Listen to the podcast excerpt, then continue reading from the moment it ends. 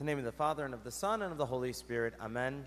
Good morning, family, and happy feast day of St. Joseph, feast day of our church, feast day of all of our loved ones that are named St. Joseph, and feast day for, uh, for the whole entire Universal Church because St. Joseph is considered the father and the patron of the whole entire church because St. Joseph is the father of Jesus, right? And uh, God the Father entrusted Jesus, his son, to the prayers, the protection, and the fatherhood of St. Joseph. So happy feast day to all of us, and especially to this church, St. Joseph, the OG church on the east side, if I may say, okay? Let's give a nice clap for St. Joseph and for this church. I was actually the first communion uh, class of communion to be to be had in this church. So I remember uh, the church was barely even done at that time. These paintings were not even up yet, but I specifically remember it, and I'm just honored that I am a child of this church and uh, that we get to celebrate St. Joseph uh, today all together. St. Joseph um, is really one of the most forgotten saints you know, when we think about the people that should be honored in the Bible, um, many of the, many of the uh, people that we think of are, of course, Mary, uh, the apostles. We think of everybody else, but St. Joseph, for some reason, um, is one of the most forgotten. He's overlooked. And we see that now in recent times, St. Joseph is really starting to kind of come out from, from hiding, and people are starting to recognize and realize who he really is and what he really accomplished. Today in the gospel, Jesus talks about um, if you follow me, he says, that you will have the light of life, that you will not walk in darkness.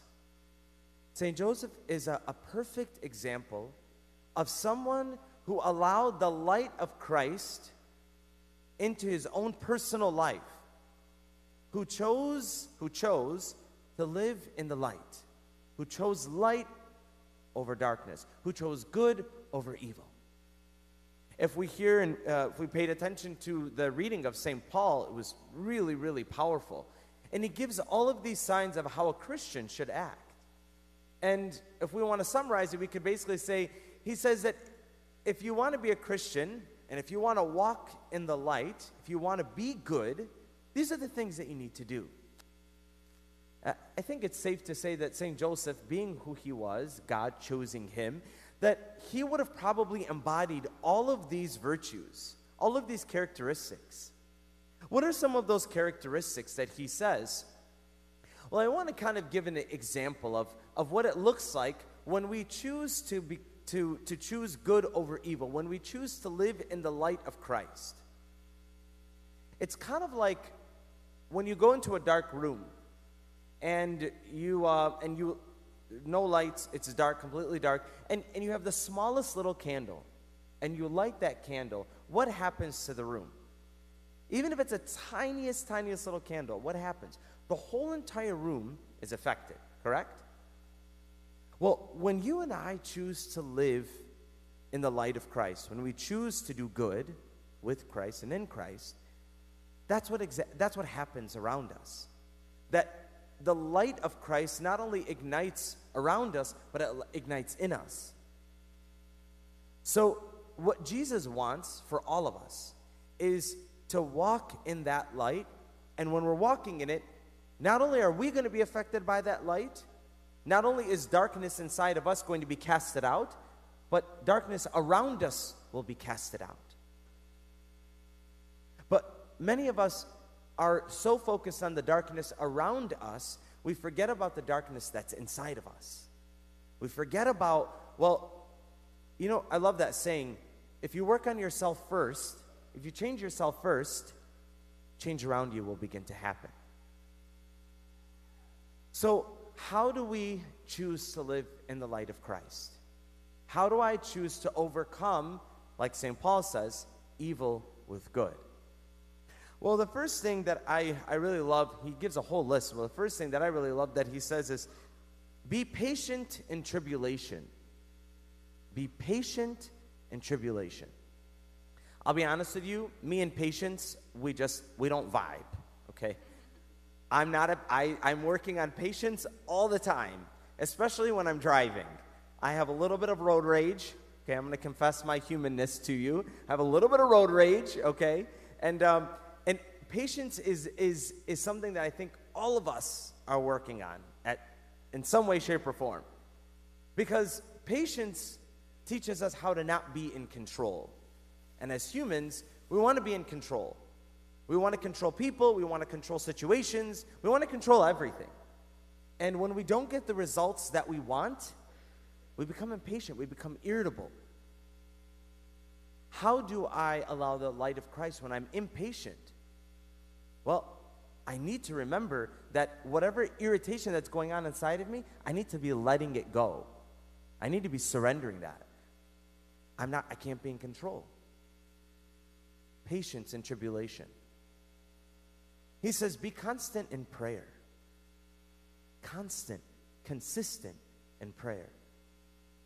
I mean, I hear this all the time. Father, I haven't I don't, I don't pray every day. I don't pray consistently. I pray like our Father in a Hail Mary, you know, every day.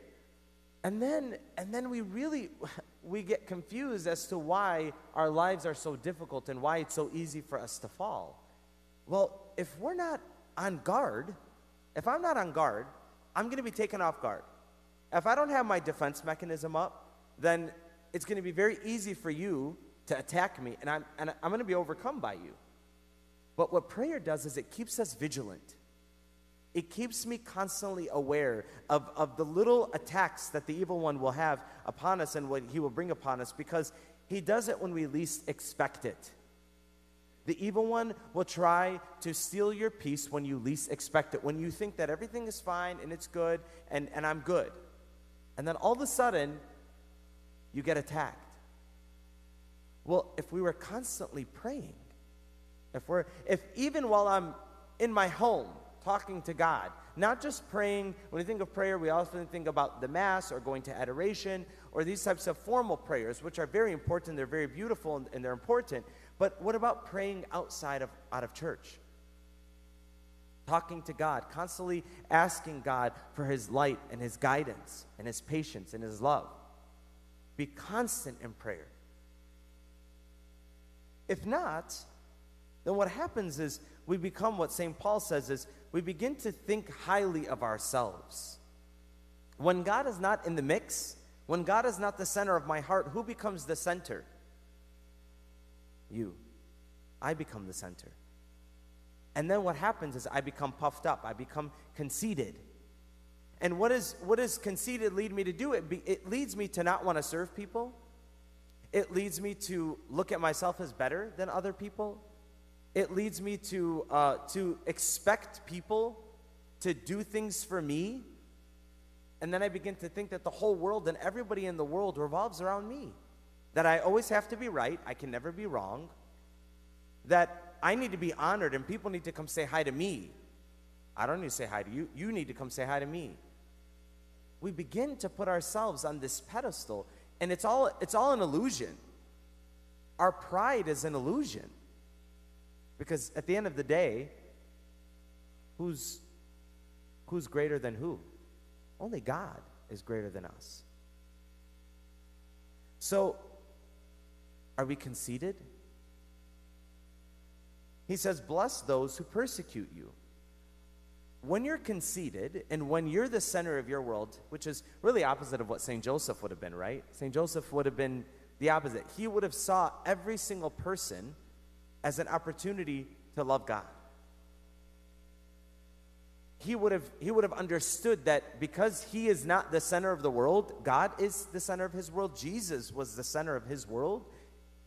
He was able to have pa- patience and love and humility.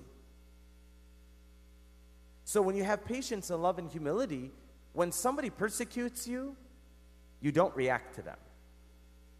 We only react and we only get angry and we only curse people who persecute us because we think subconsciously we should be treated better.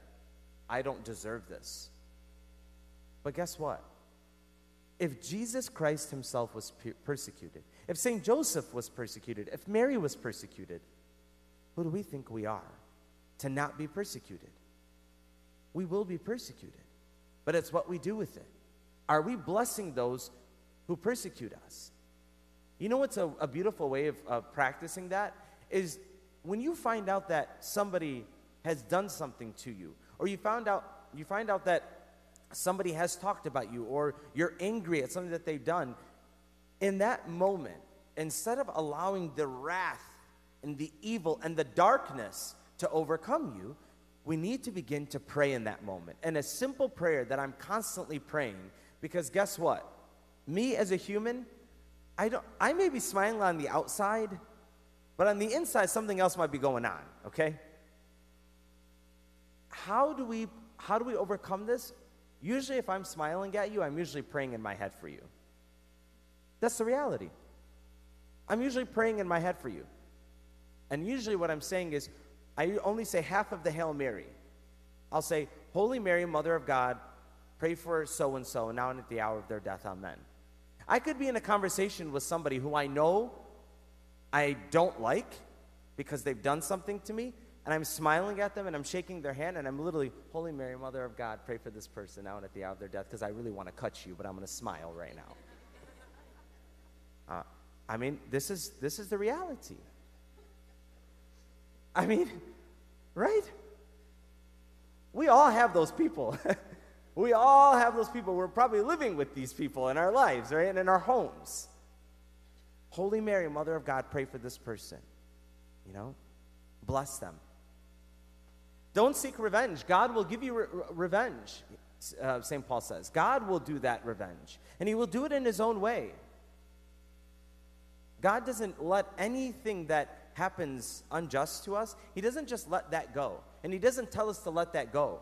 There is consequences, but the consequences are not always in the way that we want them. He says that if we are willing, if we're re- really willing to really humble ourselves, we'll be able to overcome evil with good. We'll be able to allow Christ's light in us, and that light will begin to overcome the evil. If I throw fire at you, or if somebody throws fire at me and I throw it back at you, what happens to that fire? It gets bigger. There's a story about, um, I read this story online about this man, um, and he had a neighbor. Um, him and his son, this man, him and his son were outside and they were raking leaves. And the neighbor comes out and he's just like cuckoo. He's like asabi. He comes outside and he starts yelling and he's like, All your leaves are on my lawn. All these leaves, you see all these leaves on my lawn, they're all because of your trees. And the guy looks at his son, he's like, asabak. He's like, You're cuckoo, you know? So so he's like, so the guy slams the door. And the, the, the guy looks at his son and he's like, Son, grab your rake, come with me. Like, okay. So they go to the man's door. He knocks on the door, and the guy's like, What do you want? He's like, Sir, I just, I, I wanted to get permission for, from you uh, to rake your leaves. I want to rake your leaves. And he looks at him. The son and the guy both looking at each other like, What's happening here? And he's like, Fine. He slams the door in their face. The son and the father, they go and they start raking the leaves. And the son is really angry. And the father looks at him and he says, What's wrong with you? Why are you angry? And he's like, I expected you to man up to that man. I expected you to go up to that man and scream in his face and yell at him and tell him, How dare he talk to us this way? Who do you think you are? And he's like, Son, do you really think that when that man threw fire at me, if I would have thrown fire back, we would have put that fire out? And he's like, Probably not. Then, as they're having this discussion, the man comes out and he goes up to them and he says, Hey, I really want to apologize for the way that I acted. Um, I have uh, uh, bad back problems and I'm having a back surgery that more than likely I will not be able to come out of being able to walk again. And he's like, and I'm sorry for the way that I acted. Look at how we can overcome evil with good. And I'm not saying that it always happens that way. It doesn't. Sometimes we don't get to see that fruit. But I really believe and I know, I know that when we choose the light, it does dispel the darkness in some way, shape, or form. So today, let us turn to St. Joseph. Let's ask on his great feast day to teach us how to be humble, to teach us how to allow and to choose the light even in the midst of the darkness. So that with that light, we will really truly become the light of Christ. You know, see, Jesus does say that you are the light. We do have the light in us, but we have to know it and we have to choose it. So we ask St. Joseph today for his intercession to help us to really truly become the light of Christ and to carry Christ everywhere we go like he did. Amen. Father, Son, Holy Spirit.